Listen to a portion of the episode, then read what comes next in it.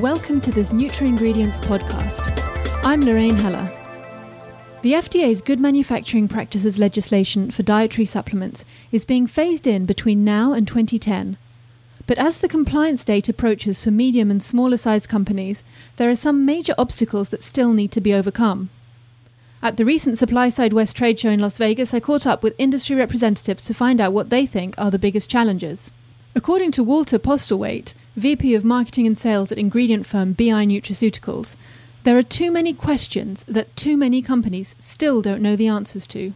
Who's responsible at the end of the day to really meet the regulations and what testing's required? Not only beyond what testing's required, who's going to do it and who really needs to be doing it?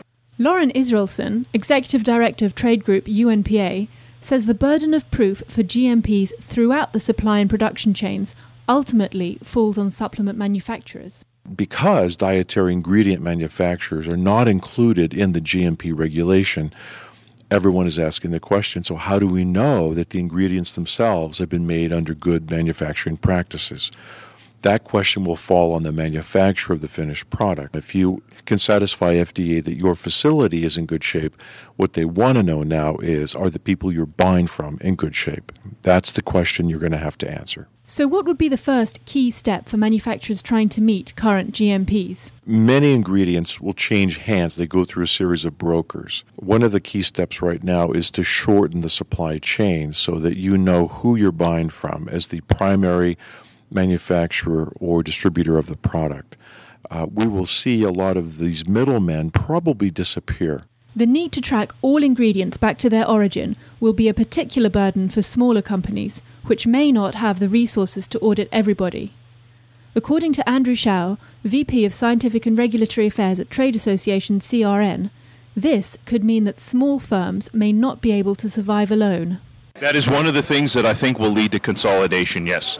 Uh, you're going to come in, you're going to get inspected, and you have no records or poor records on how you qualified your suppliers, and that's going to raise a lot of red flags. You you can't uh, rely on COAs at face value anymore. You can't even even rely on 100% testing because then you can't uh, uh, uh, track unknown adulterants.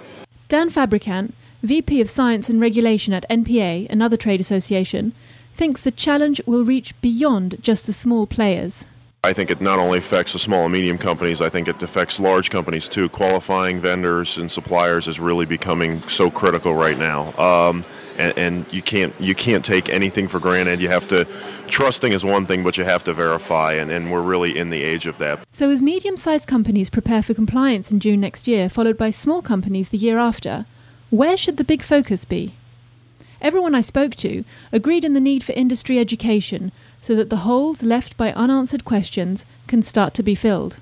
The knowledge on what's required really needs to be further propagated throughout the industry so that everyone becomes more in line with what the GMPs are really asking for. However, possibly the most damaging information gap sits with upper management, says Fabricant if you want to continue to be viable, you want to be you want to continue to be a reputable player, you have to really have that spirit in your company of continuous improvement. That has to be there.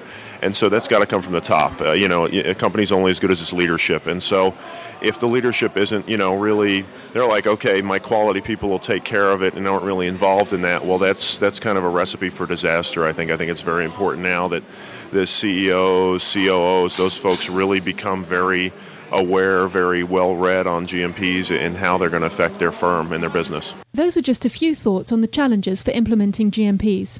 For more news and insights, please visit our websites nutraingredients.com and nutraingredientsusa.com.